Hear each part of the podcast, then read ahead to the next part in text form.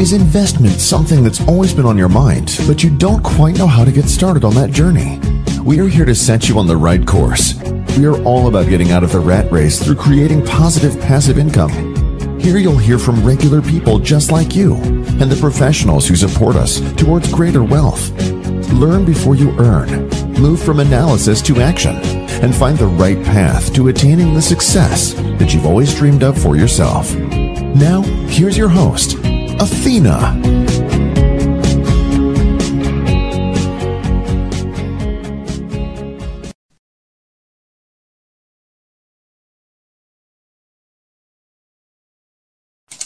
When you fast forward, Sorry about that. I just realized I had it on pause, which is a super bummer, but that's okay. okay. So Here we anyway, was, was anybody listening or not? But Yeah, okay. people are listening. It's just the recording. I mean, the recording Oh, for later. okay. It's okay. So, We'll I mean, the funny part about this, you know, going through all my life's experiences, and two years ago, I was invited to go to a fashion show, and there's, um, I was invited because Pat Boone was going to be there with his book.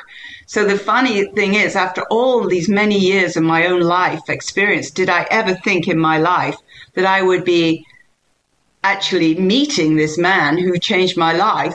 And so he, I went up to him and told him the whole story. I've got a nice picture of myself with Pat Boone with his mm-hmm. red jacket and white pants. But, uh, wow. so, you know, uh, this is something about, you know, how instances and networking can change your life. And this is mm-hmm. one of my, you know, prime examples. And I talk to students all the time about, you know, being open to being networked and getting out of your own environment, meeting other people. And as you know, Athena, you know, it's not about your own s- circle. You've got to get out of that circle to meet other people, to open up other doors. And that's how I've been very fortunate to move from from Manchester to um, Germany, and then of course to California. Mm-hmm. So, where have you lived in the world? So, I heard Germany and Manchester, and then here. Where else have you lived? Manchester, Bristol, London, Munich, California, Seattle, and then back to Germany, and then came back here. We we took the kids back to Germany when they were like five or six. I wanted we wanted them to have some kind of an education in Europe to get an idea of you know it's so different. It's very very different. So we mm-hmm. went back there for two years. So both kids speak some German if they can remember it. Hans Remember it right? Yeah, that's the tough part. Yeah. Wow. So that's amazing. So so you said it's practically in your blood. So do you believe that? Like some some people, I mean, some people take the the the math that their parents are so brilliant at math and they just have this innate almost innate, I'll say, uh, ability. So do you feel like that's that it's that it's this spark in you that just you were drawn to this, or what do you think brought you to that business? I think um, my brother's a graphic designer, and mm. so you know he he and I are, he's dyslexic as well. So I think we're both creative. My sister's the brains; she was the brilliant one, you know, who eventually, when she graduated, never went anywhere with it. You know, so you you just don't know. I mean, my brother went on to be mm-hmm. incredibly successful and you know very wealthy from what he did, and mm-hmm. Your path, you know, you never can judge people, never judge kids, let them be what they want to be, allow them to move forward and expand, but always keeping, you know, different opportunities open for them. And that's, I think I've just been very lucky and I've had, even when I graduated from college, um, I'd been interning and they offered me a full time job. But the other part was I'd got a full time, I got a full time scholarship to St. Martin's, but my parents didn't want me to go to London because I was going out with somebody they didn't like. And hmm. if I'd gone down to London, it would have been over in six months. But this guy came up, we got married, and it was not successful. So, you know, it's just just fate. A lot of it's mm-hmm. fate. Mm-hmm. And just being very, very, very fortunate and meeting people and opening up doors. And still today, like I was saying, I was downtown interviewing people about their project. Like you're interviewing me, I was interviewing them mm. about their journey. This one mm-hmm. woman who's from Colorado, she's come up with this idea. She's a cross country runner, but she's she. I mean, it sounds weird, but she leaks a little. So she's mm-hmm. invented this this clothing with a shield inside that's washable. It's not you know, you don't have to throw it away. Mm-hmm. And I helped her through this and it's been launched and she's doing really well. It's called Prickly Pear. So oh. she's in Colorado and she's producing it here in a factory. Uh-huh. So I uh-huh. was downtown interviewing her from for my YouTube, mm-hmm. identifying um, what goes into identifying good clothing, not mm-hmm. teaching pattern making or anything, but just understanding good clothing. I can't wait to watch that episode because I think as investors, we, you know, if you're going to venture beyond what you're used to investing in, for me, that's real estate and notes and commercial buildings and such. But um, so I know how numbers work in that industry and the timeline of fixing and flipping and, and all that kind of stuff. But when it comes to things that are outside of my my industry, we'll call it, then then I don't know. So I don't even know what the question's at. I don't know what I don't know, right? So I think it's if you're gonna entertain investing in in a field that you're not familiar with, that's not your profession and it's not what you've done in the past, then I think information like your YouTube channel helps you at least know what questions and know how it works. And then you entertain investing in the shoe or the the dress or whatever, right? So, and there are brilliant ideas that become brilliant businesses, right? But true. there's a, a huge like amount that don't. You know, uh, the thing with the clothing industry is you have to come up with an idea that's not already out there. Mm-hmm. And then you have to make sure there is that you, because as you know, as an investor, you're investing in a person.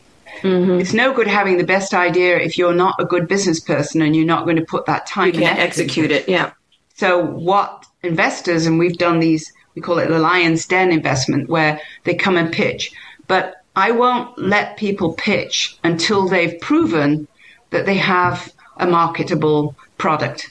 Mm-hmm. So, I mean, I actually do a lot of expert witness, and I see people who are just copying people. You mm-hmm. can't do that. That's just mm-hmm. not Right. Doesn't but work. as an investor, if you don't know that, you're basically throwing your money away. No matter how slick, and the problem is, is the slick brochure, the slick talker, is the one that gets you to separate you. For you and your money go separate ways at that point, right? So, so do you remember what your first invention was? What your first, whether it was a drawing or a product, what was your first creation? Um, that made you feel like, yeah, this is it? And did you need to finance it?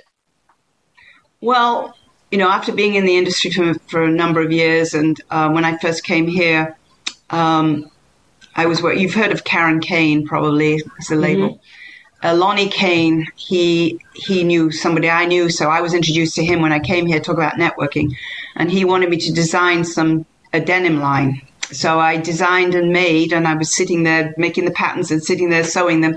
And then we did a big competition, um, and um, it's called the Battle of the Denims, and we won it. And so I kind of got launched in California through in, you know designing and making these these denim outfits that Lonnie Kane marketed, and then you know just through progress, he went on to another company. He had a partner who I'm not sure we should be saying this, but anyway, mm. uh, you know, he had a bad partner. It didn't work out. Mm. And so he went on somewhere else and he asked me to go and design there. I met Karen, who just graduated from FIDM, and she said they need teachers. So I got teaching a job at, at FIDM uh, because I was pregnant at the time. I didn't want to work full time. But eventually I started my own line. It was called Togs. And Togs. it was a children's line and I've got pictures of my daughter in them when she was little with her other friends, and um, oh, I had a sh- showroom downtown. And I mean, this is this is you know part of this is the bad part of the industry. So I had a showroom, had a sales rep. She said, "Hey, we need duplicates for New York. It's selling well." So I ran around getting the duplicates made, shipped them off to New York. I didn't hear anything, and I had a friend in in New York, and I said, "Kathy, can you go and check out my my products in the showroom. And she called me up at the end of the day. She said, "Well, the good news is your products was hand- hanging in the in the window prominently, but not with your label in." So oh my God! They cut my label out. I was a new a new company, uh-huh. and they put in somebody else because they'd been working with this company and they knew that they could provide, you know, do the production. So you know, honestly, So they really- stole your design. They stole your. They stole my whole product line. Mm. What do you do? Okay. Do you go and sue the asses? Of course I could. But my daughter, who was seven at the time, came down with juvenile diabetes. So, Oh.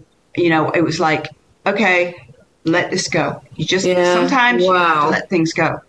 So I let it go and had to really concentrate on taking care of my daughter. And then just talk about karma. Do you believe in karma? Don't. But 10 years Mm-hmm. Or after whatever. that, What goes around comes around. Whatever you want to call it. Yeah.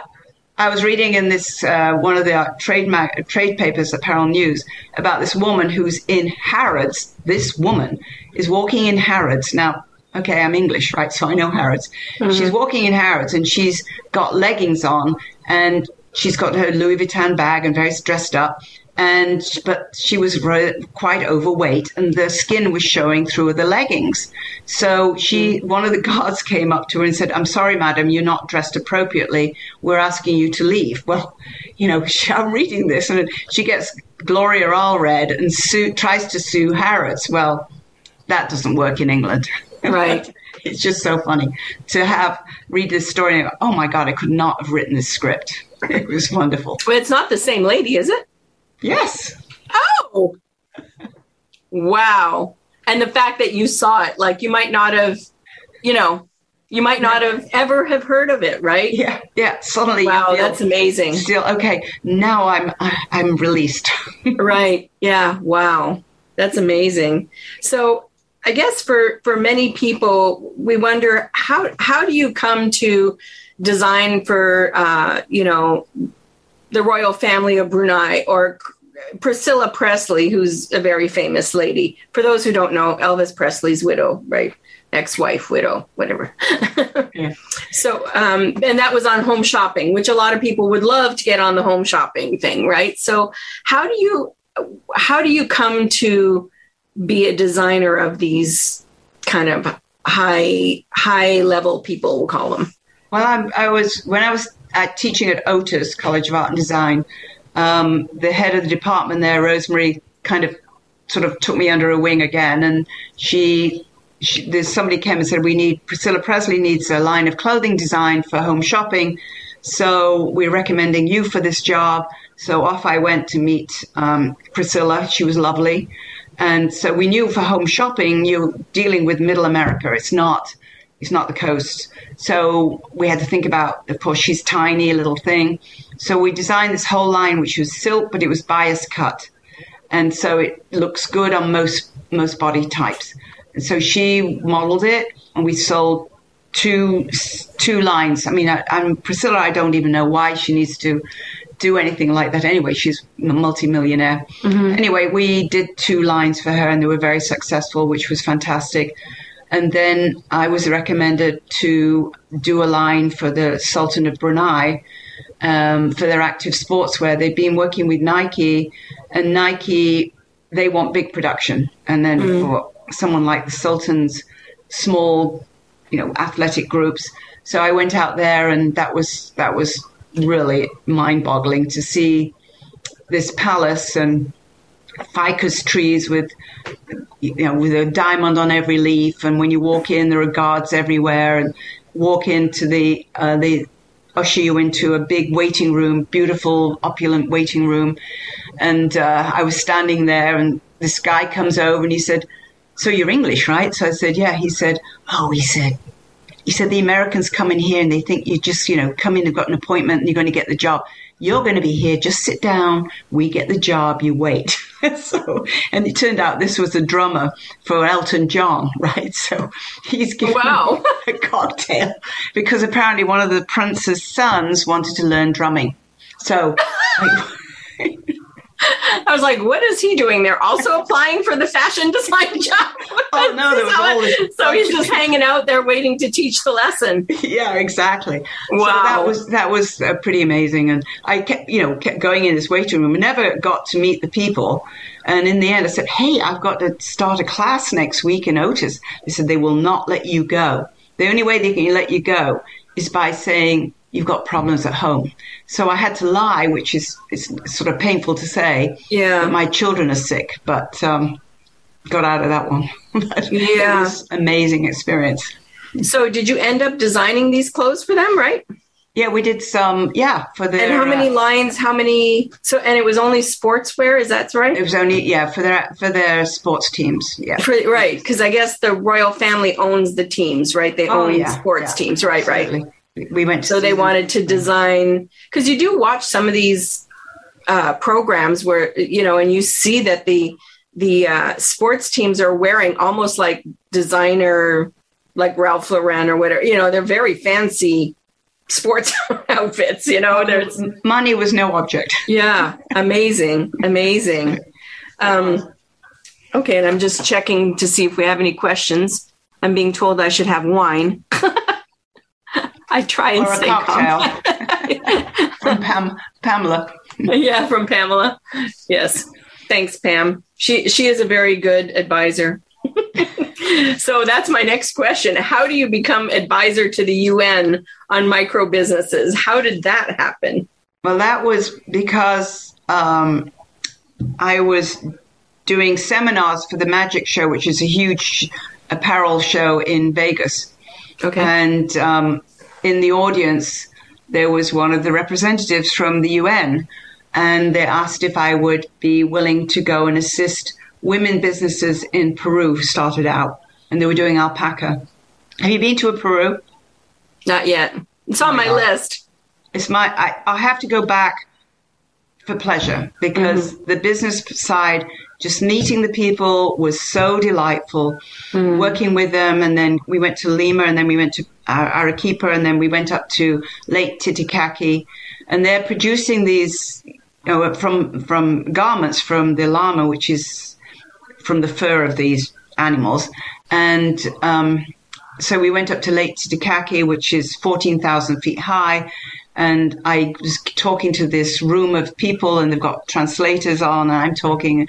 I'm standing there, and I'm thinking, how in the hell did I get from Manchester to talking to Yeah, people? this must cross your mind several was, times during this journey. it was. It was amazing. And I went back there a couple of times and I'm still in touch with a lot of them. And um, from that, then I was invited to go and help uh, producers of cashmere in Nepal and went out there to assist them with their merchandising, designing, product development.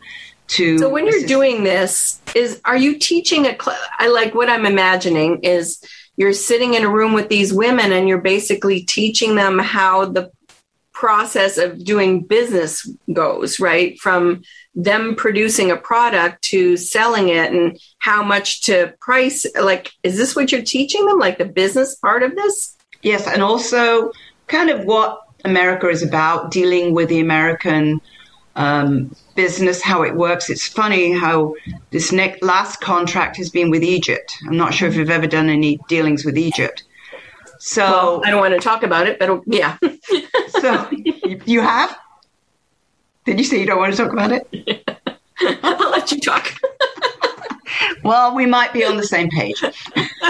so I was uh, the last two contracts have been with Egypt. So obviously you can't go there because of what's been going on over the last two years. Mm-hmm. So it's been zooming, zooming at seven o'clock in the morning. Get up six o'clock, get yourself ready, sit down. Do you think they turn up, Athena? no, they're on Egypt time. yeah, yeah. So anyway, so it got to the point where my final report, I sent in a Word document, and it was pretty harsh.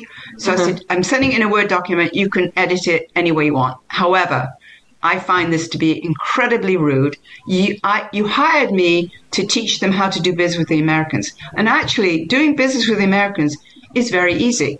It's about doing what you say you're going to do. End mm-hmm. of story. One mm-hmm. sentence. You yep. say you're going to do it, you do it. If you don't going to do it, you're screwed. Don't you agree? Yeah. And if you don't want to do it, just say so. Why are you asking to, you know, but yeah. So is this how it goes to your experience? It's a, you know, what I've noticed is it's a cultural thing with a lot of different countries. It's like in their culture to act a certain way, interact a certain way. And, and if you don't know that, it's, it's a problem, right? Because your oh, oh. expectations are a certain way because of how you do business in your own country. And they feel the same way on the other, you know, the flip side is true too, right? They're probably wondering why you're so upset. Well, you know, why, you know, they're probably think, you know, I, have had people like, well, why are you upset that I'm two hours late? Well, because our appointment's at noon, not at two. If you wanted to, we could make it at two, but no, you know, so that whole thing. So I know. Yeah. I mean, the whole not just Egypt. There's other cultures that are like that, and you you just have to figure it out. But if that doesn't work for you as a business person, then also and and this is something as entrepreneurs we need to realize that not everybody is a good customer. In other words, if we take all you know take all requests, if we you know do business with whoever is willing to do business with us, we can actually make ourselves crazy and then sabotage it because we're not happy or we're not on the same wavelength with with that customer. So you have to choose wisely right? And if you don't know that uh, the other side thinks a certain way you could actually fall into a trap. So it, it's good to to recognize these things sooner than later and, and make decisions sooner than you know cut ties right sooner well, this, so you don't this, drag it this on. is, yeah this i mean it's been quite a little journey you know trying to help them understand, okay, you want to do business with the Americans, you do what you say you're going to do. You, mm-hmm. you know, mm-hmm. and then I'm, I'm introducing them to sourcing people who could buy, you know, thousands of units and um, they're not going through with it. So it's been, uh, it's been, you know, some of these factories are pretty big, and of course they're all male dominated. And you know, first of all, I'm talking about the websites. Okay, let's look at your website.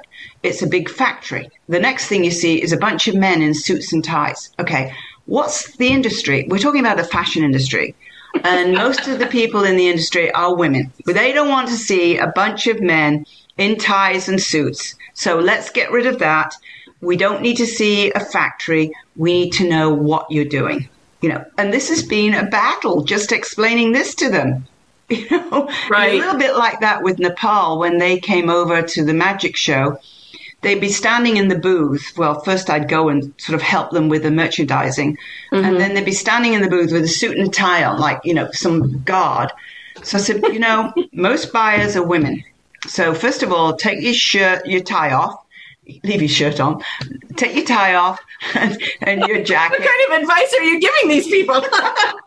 I'm not saying striptease, but you know. and then and then remember, you know, if you want to have a little plate of sweets or something, but if you're standing there like a guard in a sh- sh- suit and a tie, people are not going to talk to you. Mm. So you need to understand the body language is also very important. So mm. that was another thing. Oh, that's funny. So tell us a little bit about the money show, or not money show. That's that's the thing I go to. What's it called? The magic show. Magic show. Yeah, the Magic Show is a huge trade show. It's uh, twice a year, February and, August. It's now because of what went on. Um, they did it. They're doing these sourcing online and shows yeah. online, okay. which they're going to get better.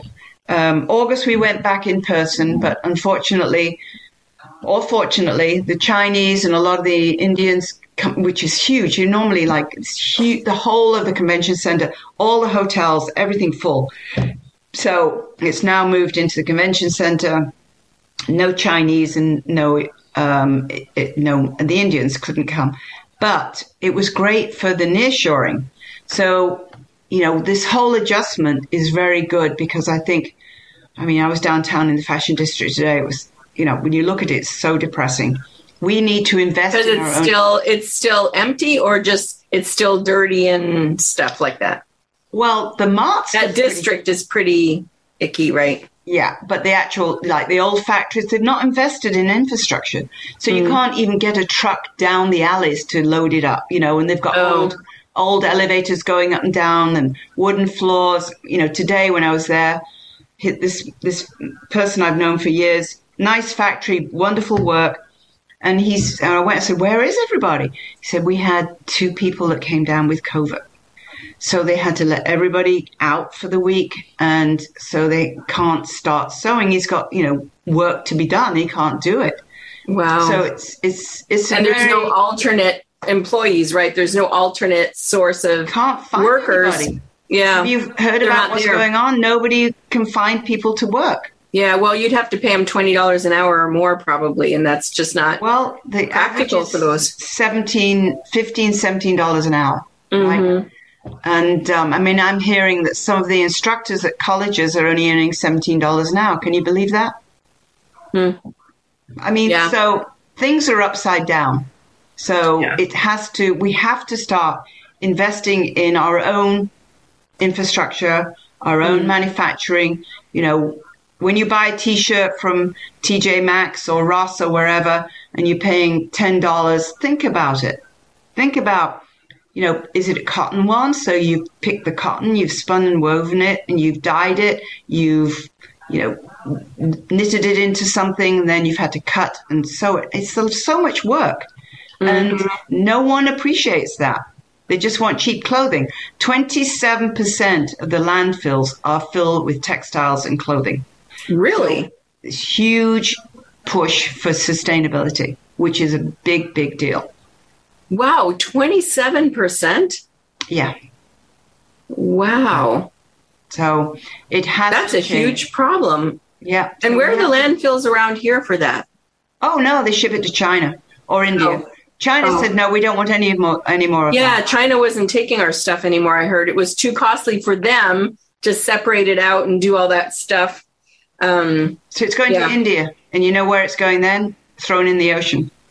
oh, I mean, we well, we could have done that. We got the ocean here. If that's the final result, right? Yeah, we, it wouldn't be allowed Crazy. to do it. You wouldn't be allowed to do it. yeah, right. Wow. So we, you know, there's a lot of things that this. Okay, COVID is very depressing. What we're all going through is incredibly stressful, and I think once we've got through it, maybe things will be evolved to be a mm-hmm. better in, environment. I don't know. I mean, mm-hmm. sustainability is. We've got big brands like Louis Vuitton and other brands, Nike. They're buying back goods to resell, and sometimes the goods that they're selling back are selling for more money. So there's a lot of That's interesting. Why is that, do you think? Why are people paying more for the used good than the new good? Because they're kind of vintage. So this, you know, they're willing. You know, when you think about trends, we're all able to wear whatever we want. In the last two years, has been leggings and a sweatshirt, sweat- sweatshirt, right? Right. So, um, you know, you wear the leggings to spin in, you wear the leggings to, uh, you put a big sweater on to go out for lunch in, and you go out to, in the evening with the leggings and a jacket or whatever. So there's there's this whole change. You're not dictated to, you know, you don't have to wear a miniskirt or hot pants or big shoulder. Well, of course, big shoulders are in, but you're not necessarily having to wear Are them. big shoulders in again? well, those big fluffy shoulders. Haven't you seen Oh. They're not padded Poofy, shoulders, but poofy shoulders, yeah. So there's a huge swing in the in the way we tend to think about what we're going to wear and how we're dictated to. We've at last got thoughts about what we really want to wear and what what feels comfortable. Mm-hmm. So it's Well, interesting times. that whole sustain- sustainability thing is is intriguing because we're kind of at well so i grew up in ottawa canada right and things are much more expensive in canada clothing is much more expensive so growing up you had like one or two really nice sweaters you had one or two really nice something else. You know it was you didn't have the abundance of stuff that you have here in the states right? Um, and we could tell i could see the difference going to see my grandmother in new hampshire. There, there's a store chain marshalls. I don't know if it's still around but um, but they had such cheap things compared to the things the cost of things but the quality was different right? So um, maybe you could speak to that kind of quality issue. Is that just something that's gone now or i mean i don't from what i read the louis vuittons and the the high end uh, goods still did well during the pandemic but not as well. Um, so where, where do you see that going? The the kind of the the very cheap brand stuff and then the high end where do you see that moving forward after the pandemic? Where do you think we're headed Well, it's interesting when you think about okay, Louis Vuitton is one of those who's buying back goods and reselling them, but then also H and M is doing the same thing. So you've got two. wow no kidding Yeah, H and M is also taking back goods. So there's a big mo- shift to be much more sustainable, or they're taking products and then they're shredding them and then creating fibers and then recreating them. Like I've got jeans on that were made from re, uh, re, repurposing the fibers and adding in six plastic bottles. So no plastic, kidding. Yeah, the plastic bottles are then used uh, as like polyester is plastic as well, right? Mm-hmm, so it's right. that type of thing. So there's wow. a huge shift in that. So it's it's very interesting. Okay, Someone's asking a question. Uh, so this lady started an outdoor, well, I don't know, lady or man, outdoor uh, clothing brand for women, trying to figure out how to gain more exposure on a budget. Oh, that's a great question starting to explore Facebook and Google ads. Well, those are expensive.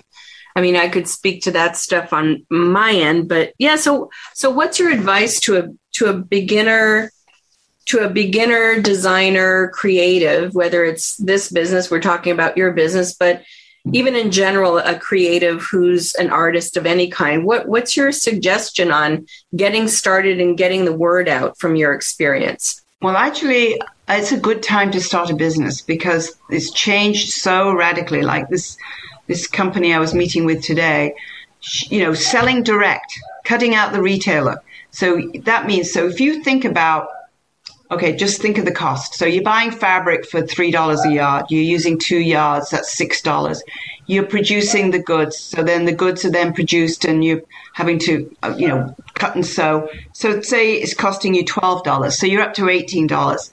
Then if you add on profits, then if you want to sell it for $36, then the retailer will then mark that up. So from $36, that will sell $80 in the store.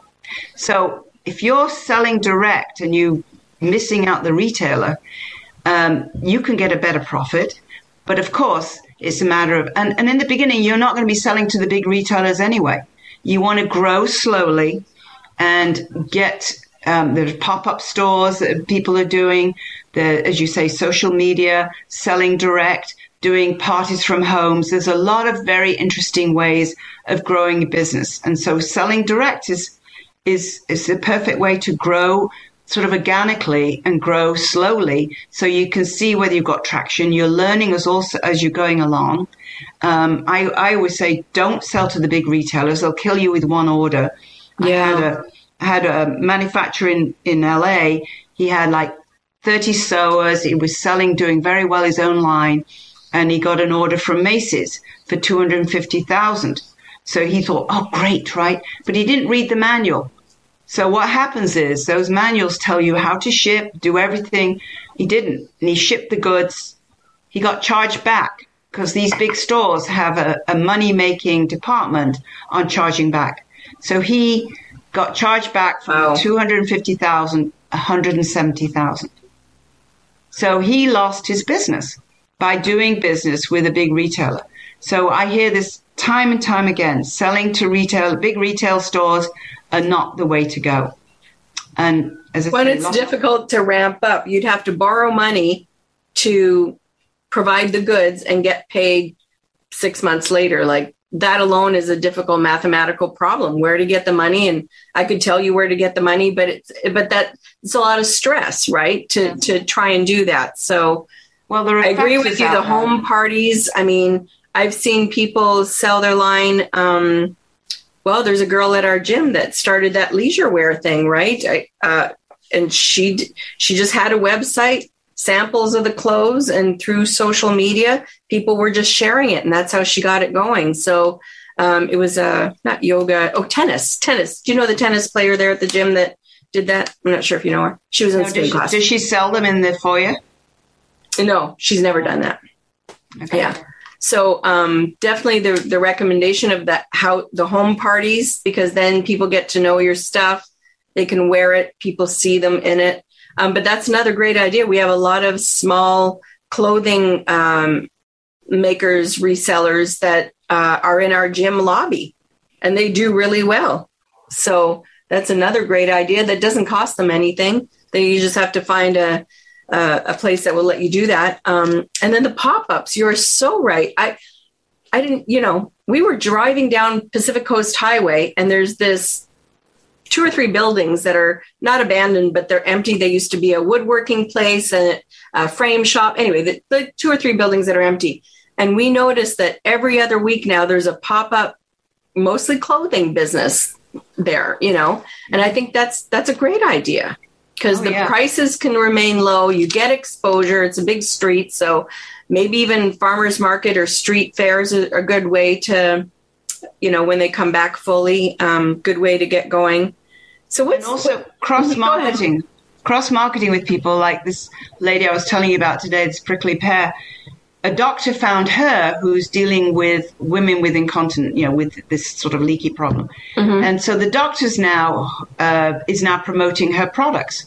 So if you can cross market with people, so say you have somebody who uh, you've got a product and maybe they've got a product that, that, that complements yours. Is there a way that you can work together and cross market with one another? Because cross marketing is is key to you know, growing your own business, like growing it from organically. Organically, mm-hmm. yes, exactly. Mm-hmm. Right. So uh, Jade says H and M just recently started in- instituting a true SOP for their reclaimed goods, as for years employees were just throwing them away. Wow. Uh, so what's an SOP? I don't know what that acronym means. I'm not quite sure either. I'm not sure. Um, okay. Okay. Um, maybe Jade, can you explain what SOP is? oh, standard, oh, standard of procedure. procedure. Okay, thank you. Thank you. You're, you're educating us, Jade. Yeah, that's helpful. standard yeah. operating procedure. Okay, great. Yeah, I mean, you, you guys must be in government or something. I know Pamela has has good uh, acquaintances. Acquaintance, yeah, she's acquainted with the government talk. So thank you. That's helpful. Oh my gosh, that's funny. Um, is, so is Pamela is, in our gym as well? No, that's a different Pamela. So okay. MBA. Oh, it's the MBA. Okay. uh, yes. So, so no, Pamela is the founder, um, founder uh, of and CEO of uh, Urban Land Matters. She's a land matters consultant. So she's she's mostly a real estate gal too, but she's fascinated with business, as you can see. And so, yeah and with sustainability as well. Yeah, definitely. She's with the League of Women Voters, so definitely with the sustainability issues. Mm-hmm. It's a huge issue. I mean, everything we're saying is like when you're buying stuff and it's got those stupid plastic hang tags on it, mm-hmm. you know, if you're going to start a business, let's start, okay, just doing things sustainably. You can have, you know, uh, the hang tags could be biodegradable. You don't need to have those plastic. And you know, my son lives in Maui, and they're saving turtles with plastic things in their throats. And as you know, you see this with fish. I've seen that. It's so sad. We have to stop it. It's just unbelievable. Yeah. You know, so just thinking about plastic bags, plastic this, everything's plastic. Can we just go to using things that is either recycled or it's it's biodegradable? Just thinking about what we're doing to our mm-hmm. own environment is mm-hmm. just is it, it has to be thought. Well, and the throwing out of clothing is just mind-boggling. I uh, I think it was in uh, Bloomberg Business Week. I get this magazine every week, and one of the articles was about a guy who takes um, clothing that's not even good for resale at raw. It's like there's something wrong with it, but super wrong with it, or it's um, yeah, throwaway clothes. For for many reasons, people are throwing away these clothes. He takes them cuts them all up and resells them to like car washes and places like this that to use them as rags for different different businesses that use rags and i thought well thank god i mean it's probably kicking the can down the road but at least we're using it as much we're using the life out of it right we're trying to use every little bit that we can and um yeah just getting the boxes like we're coming into the holiday season seeing all those boxes just bothers me to no end. But I know the anyway. way. I mean, we you know the Amazon bags with all the plastic and. Oh gosh! Know, and then you think of all the big brands like Nike's. Anybody with a brand name on it, if they've got inventory over, they don't donate it to Africa. Mm-hmm. They'd rather destroy it because they think that that's they don't want their brand. Their brand. You're yes. right. Yeah. So yeah. you know, there there's so much that we have to think about that we are uh, as consumers. You know, I'm. I mean, Athena, I don't know about you, but you know, at the end of the week, I think, oh, just gonna go out and walk around and buy a top that I don't need. You know, it's just. Yep. it's uh, just this mindless way of doing it. We have to think about things. So, mm. or handbag designer. I like that. Oh, handbag designer. Good, I love so it. Awesome. Jade, I like that. Remnant fabric. Oh, that's Le- really like cool. to see what you're doing, Jade. If I can help you, um, yeah. I'm working with another guy who's got. He's doing um, recycled, beautiful bags. I met him at Magic, and he's doing recycled material to make these bags. And they're like gym bags, or you can have, you know, things to like carry on bags, but they're absolutely well made and it's mm-hmm. all made mm-hmm. from recycled fa- fabrics.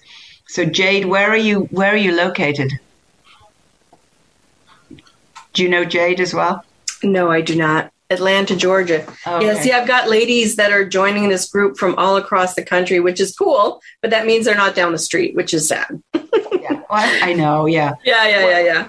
Well, so you... one of my questions was as a beginner producer, as a beginner uh, businesswoman, is there a way to share production? Like, I'm just wondering, like downtown, they've got all these factories, guy, guys and gals who had figured out how to produce things. Are you allowed to borrow their team? Are you oh, like to do that happens? Okay, great. Yeah, yeah. I was thinking no. that you got to be able to do that because you don't have, you're just starting off and you've got one or two samples. You've got to be able to to borrow someone's facility, right? Their production capacity. This is, and this is a very important part. Is if you've got an idea and you're not trained in the industry, I've met so many people when I had my educational nonprofit Fashion Business Incorporated. You know, part of the membership, they got a free one hour consultation. They'd come in with an idea, all excited. We had one banking lady came in and she wanted to make these more um, business suits for women, but much more feminine. And she invested, went out, found somebody. There are so many people out there who's going to screw you over, Athena. I, have seen it time in and time. It's sad. Yeah. She spent forty-eight thousand developing these samples, and she brings them in, and I was like, I said, just one moment. I had to walk out of the room, and I have another person working with me who's very knowledgeable, and I said, please, Andrew, come in with me because this is, we have to break the news carefully. She, she had to remake the whole thing. It was a total waste. Oh no. $48,000. Because they weren't sewn together right or they no, were. She'd not got, she hadn't got the right person to do the pattern making. You see, if you're not, oh. you can't do the pattern making yourself and doing the construction. Obviously, as you say, you have to find a facility to be able to do this. Mm-hmm. And um, I mean, the guy I was working with today, he does uh, production for many, many different companies. So he's got the sewers working on many different lines. But there are so many con artists out there that you have to be very, very careful. And if there's anybody watching this and you're looking for people, please contact me because I, I've seen so many people burnt by this. It's just astounding. So be very careful know what you want. Like today, when I was doing this video, it was about how to recognize a well made garment. It's not about how to make a pattern, it's about how to make a good jacket, how to make a good pant. And this, this lady doing workout goods, what, what goes into it. People don't realize it's a very, very complicated process. Mm-hmm. But, you know, it's also part of your own education. Mm-hmm. So, what would you recommend someone do if they've got a great idea? Maybe they even sewed together, or some people might sketch it, I suppose, right? You see sketches a lot. What from that point, what happens next? What are the steps? Well, you're in California, so you have to be very careful. First of all, find somebody who can do your product development, who understands your vision. Um, check them out. Make sure that they're um, also, in California, as I say, there are very strict rules about sewing. Uh, you have to have a, a, contractor who's got a license. You are a license to sew. A, a license to sew your goods, because they found in the early 80s a group of machinists in El Monte tied, chained to sewing machines in diapers. So they said, okay, we cannot have this happen in California. This may happen in China, but no, mm-hmm. it doesn't actually. But, you know, we cannot have this. So they had this big law to change this. So now, if you want to start your own business, you cannot sew from your home. You cannot sew. Uh, you have to have somebody who's got the license. You need to get your own manufacturer's license. You have to take a test, and it will cost you about uh, twelve hundred a year to get this, and it goes up depending on how big you are. Mm-hmm. And the contractor is is has to have a license too, and that's two hundred fifty thousand. Uh, sorry, two hundred fifty, not two hundred, two hundred fifty dollars, not two hundred fifty thousand. And they have to get that license, and then the uh, the person who's having it made is the manufacturer. So you say, well, how can I be the manufacturer? I'm not sewing it. You're giving the instructions. You're paying for the fabrics. So there are, you know, you have to know what you're doing. Take your time. If you've got a good idea, and of course, you know, if you want, buy my book, Fashion for Profit. yes. and it will show you how to do it. So it's the inside is not, it just takes you through the steps, the legal part, the business part, the creative part, finding the right people who can help you, sales part, like this Jade was talking about. How do you find the sales? There's four big buildings downtown the California Market Center, the Newmart, the Cooper Building. There are these buildings that have full of showrooms. Well, the showrooms will take your goods, of course, but you've got to pay showroom participation. The mm. showroom participation fee could be uh, $700 a month, and you're paying them a percentage, 12, 12% on sales. In New York, it's going to be even more. So if you have a rep in New York, so you really need to have and I'm sure Athena, you you would be able to help them mm. doing a business plan. Mm-hmm. Get a business plan together. I recommend SBA. They have good people who can really help you, and mm-hmm. some of my consultants work with the SBA to get your business plan put together. Mm-hmm. Uh, I'm not saying the SBA understands the industry, but at least it gets you, as you know it, you're a business. Kind of the structure. You have to have structure for anybody to believe you, right? Right. I mean, you you've had businesses, and we I've taught them how to do an investment deck. Pitch mm. your it's like the lion, you know, the the lion's den or the shark mm-hmm. tank.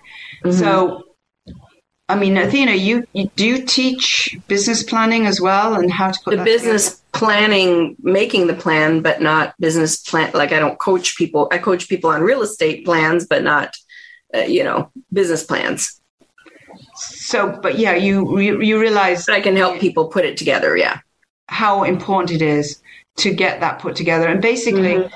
Even if you find someone to put it together, they can't put it together without your input. Right. You know, they have to know the well, it has to be, it has to feel like you look like your product. I mean, so if you hire someone, just like when you make a new website, right? Every time I work on a website, I go, man, I've got to be way too involved in this. Well, of course, because they're not just going to invent me. They're going to, they want direction, right? So that's kind of what your, either your investment deck or your, even just your short term, your short executive proposal has to be you, has to reflect you and your product, right? So you can't just buy it off the, you know, Google, you know, business plan and just, you know. Do you yeah. do websites? Do you do websites? No, I have someone who does those. But when you're, you know, I hire someone to develop the website, but they still need tons of direction on the feel, the look, the content, the, you know, so people have that mistake too, is they, they have the notion that, you know, you just have to hire a web designer and poof, you have a website. No, they need direction. They need, yeah, they need all kinds of direction. So yeah. And yeah. are you producing the the websites here or in international? Uh, no, but actually, my guy uh, who does my websites, he lived in Paris and Thailand, and then yeah, I think that was well two years in Paris, and anyway, he moved around. He was in the Far East for a while, for eight years. Right, I didn't really know where he lived because he moved around every two years. Um, but now he's in Colorado, and I didn't even know right? I'm like, oh, you're in the US, you know? And the way I found out is because he didn't, the, the, the difference in time. You know, he didn't need me to meet at 7 a.m. or 7 p.m. You know, he could meet at noon all of a sudden. I was like, what? that was my clue that he was no longer in Thailand. So, um, let me see. So, so I guess where, I mean, my question is, who are the game changers and, and creatively, cre- creatively, but also in your industry, in your business, how do you see things going forward? And if that, so, and you kind of touched on this already, but as a new designer or kind of medium designer, what what would you suggest people do? Where are things headed? I guess is my question, and and you kind of touched on it with sustainability. Um, but where do you see the fashion industry going forward, and who do you think the game changers will be? Probably Jade. Hopefully, yeah, yeah, yeah. I think there, are, as you you know, I think that there is the big designers that are, everybody's scrambling, you know, within all industries, but the clothing industry particularly is it, it's really it's as I said earlier, I think it's a good time to start a business, but you have to have a niche. If you're doing a sustainable product, that's great, but also have a niche, understand who your client base is. Why would they want to buy from you? You know, don't just in, design something and think your family and friends love it, but it's not the point. It has to be wanted. It needs to show that you have done your market research and there is there is a need for this product. And like the lady I was talking to you today. So, you know, it doesn't mean to say you're going to be a millionaire, but maybe you'll make a good you know, it could say you start in the USA, you can then grow as you from Canada, go to Europe and grow sort of grassroots. And the funny thing is, we're in a good place in California because California actually starts trends. It doesn't start on the runways of Paris. It doesn't start on the runways of New York. It starts on the streets in California. California has a huge, huge influence on the on what's happening on in the industry as a whole. From this whole casualness. I mean, we know I know when I was working and designing, we would also have to consider, okay, what about Texas and Florida. And so we'd think, okay, we got to, the buyers would say, where's the pink and the bling? So we've got to add some pink and bling. Or you're designing for Seattle. The demographics in America is enormous. Yeah. So it's not just one country you're designing for. You're mm-hmm. working, you're designing for many, many different demographics. And it's very important that you understand what those demographics are in order for you to be successful. That makes sense because when we were in Italy, it seemed like the fashion was intensely a certain way in the big cities, but the same, you know, Venice versus Rome. Like, but then in the countryside, they dressed however they dress. It was different, you know. Yeah. Um, but it's true. It was not homogenous, but almost. Big city was big city in Italy, right? Yeah, versus yeah. here, our big cities vary quite a bit. Different yeah, cultures as you go across the country. There's micro cultures, right? The different exactly. ways of dressing, talking, you know, yeah. There is, exactly. Yeah. So how does your um I'm fascinated by by the fashion for profit. Um, it seems like even though it's fashion for profit, there's a lot of educational videos on your website. So did you merge your because your nonprofit started in 1999, right? So that was the FBI Fashion Fashion Business Inc. I guess was yeah. that the name? Yeah, yes. I thought that was so cute. And then Fashion for Profit seems to have folded that educational idea into it, and it's mostly coaching now. Or what? Can you explain to me a little bit what your business is and and who you help besides designing? Well, while I was teaching at Otis, um, what came up was um, the fact that there was no business being taught at that time. And so I said, you know, we need to have a good costing class. And there was a bit of, you know, bit of pullback on that. But anyway, eventually I started a class on entrepreneurship. Mm. I mean, I'd learned the hard way. Right. My own business. So um, I started an entrepreneur class for Otis Further Education class. I still think they're doing it. And that then led me on to start my own, write my book, Fashion for Profit, which, um, as a dyslexic, never thought I could do. Thank God for spell check. So mm-hmm. I wrote the book, Fashion for Profit. um, based on my own experience and based on everybody else's experiences to um, how it's important not only to have be creative but also to understand business is probably about 80 percent of it, as you know. Mm-hmm. So you have to have that business knowledge and understand the money and how that works and how it comes in, your gross and net and all those things. So when I was there, just that concept alone, people have trouble with, right? So exactly. Yeah. So that then led me on to I met somebody who said she wanted to start an incubator. So I left. I took that leap of faith, started my own nonprofit in 1999, and that was an amazing journey too. It's opened up many you know, it was, a, you know, didn't earn any money in the beginning. But mm-hmm. one of mm-hmm. my first clients who came in turned out to be one of the, um, oh, what's the name of the big, big families in California with a lot of money, um, the Weingart, uh, Weingart oh. family. So he, I didn't know who he was, and he was had a clothing line. I was helping him, and at the end of it, he said, "How do you fund this business?" I said, "I said, well, we just started." So he said, mm-hmm. "Okay, and I ended up getting a $45,000 grant from him. And then I did a fashion show at the uh, sports club in in uh, LA, and had a lot of city people there, and had the models city walking people. down the runway and yeah, sitting there. The models were in with I rented these fox fur coats, and underneath them was Brazilian bikinis, right? So the girls, was one Russian model who'd been drinking a few vodkas backstage. She took the coat off at the end of the runway. One of her boobs was hanging out. anyway, I ended up getting 250,000 from the city to grow the company. so oh we gosh, ended up doing funny. amazing fashion shows at, uh, Union Station if you've ever been there, and it's mm. just amazing. That's where they did the uh, Oscars this year. That's where we did. Oh no, kidding! For five years, yeah, it was great. Oh wow, yeah, it was good. Yeah, so you were doing fashion shows to raise money for um, for my nonprofit. Mm-hmm. Interesting. Mm-hmm. Yeah. Recently, now doing them to for rescue dogs. Oh, okay. Korean and Chinese meat market. Okay. another topic. Whole another topic. That's icky. Well, that's so interesting. So, if someone wanted to get a hold of you, uh, have a chat privately about their business, how would they do? Uh, what's the best way to contact you? By email, it would be Frances with an E, F R A N C E S at fashionforprofit.com. Okay, Do you want me to type that make in? Sure, make sure that we uh, don't have any other questions here. Yes. We can go ahead and type it in.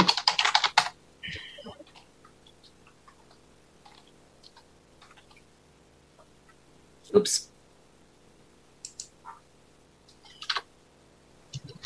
Darn computer doesn't know when you misspell, so it doesn't correct it for you.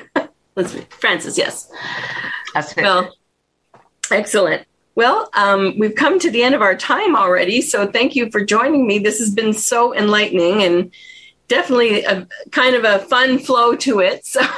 So, thanks so, so much. But I, I, I love the sustainability. Actually, you guys, for those of you that saw my post on Meetup, I love the video uh, where you're talking to a lady. I think her name was Christina. Um, and she was talking about the different materials that you can use in clothing, alternative and green material, you know, and that just was fascinating to me. Just the whole materials area is is is fascinating to me. So that's that that's a very cool uh, interview, I think.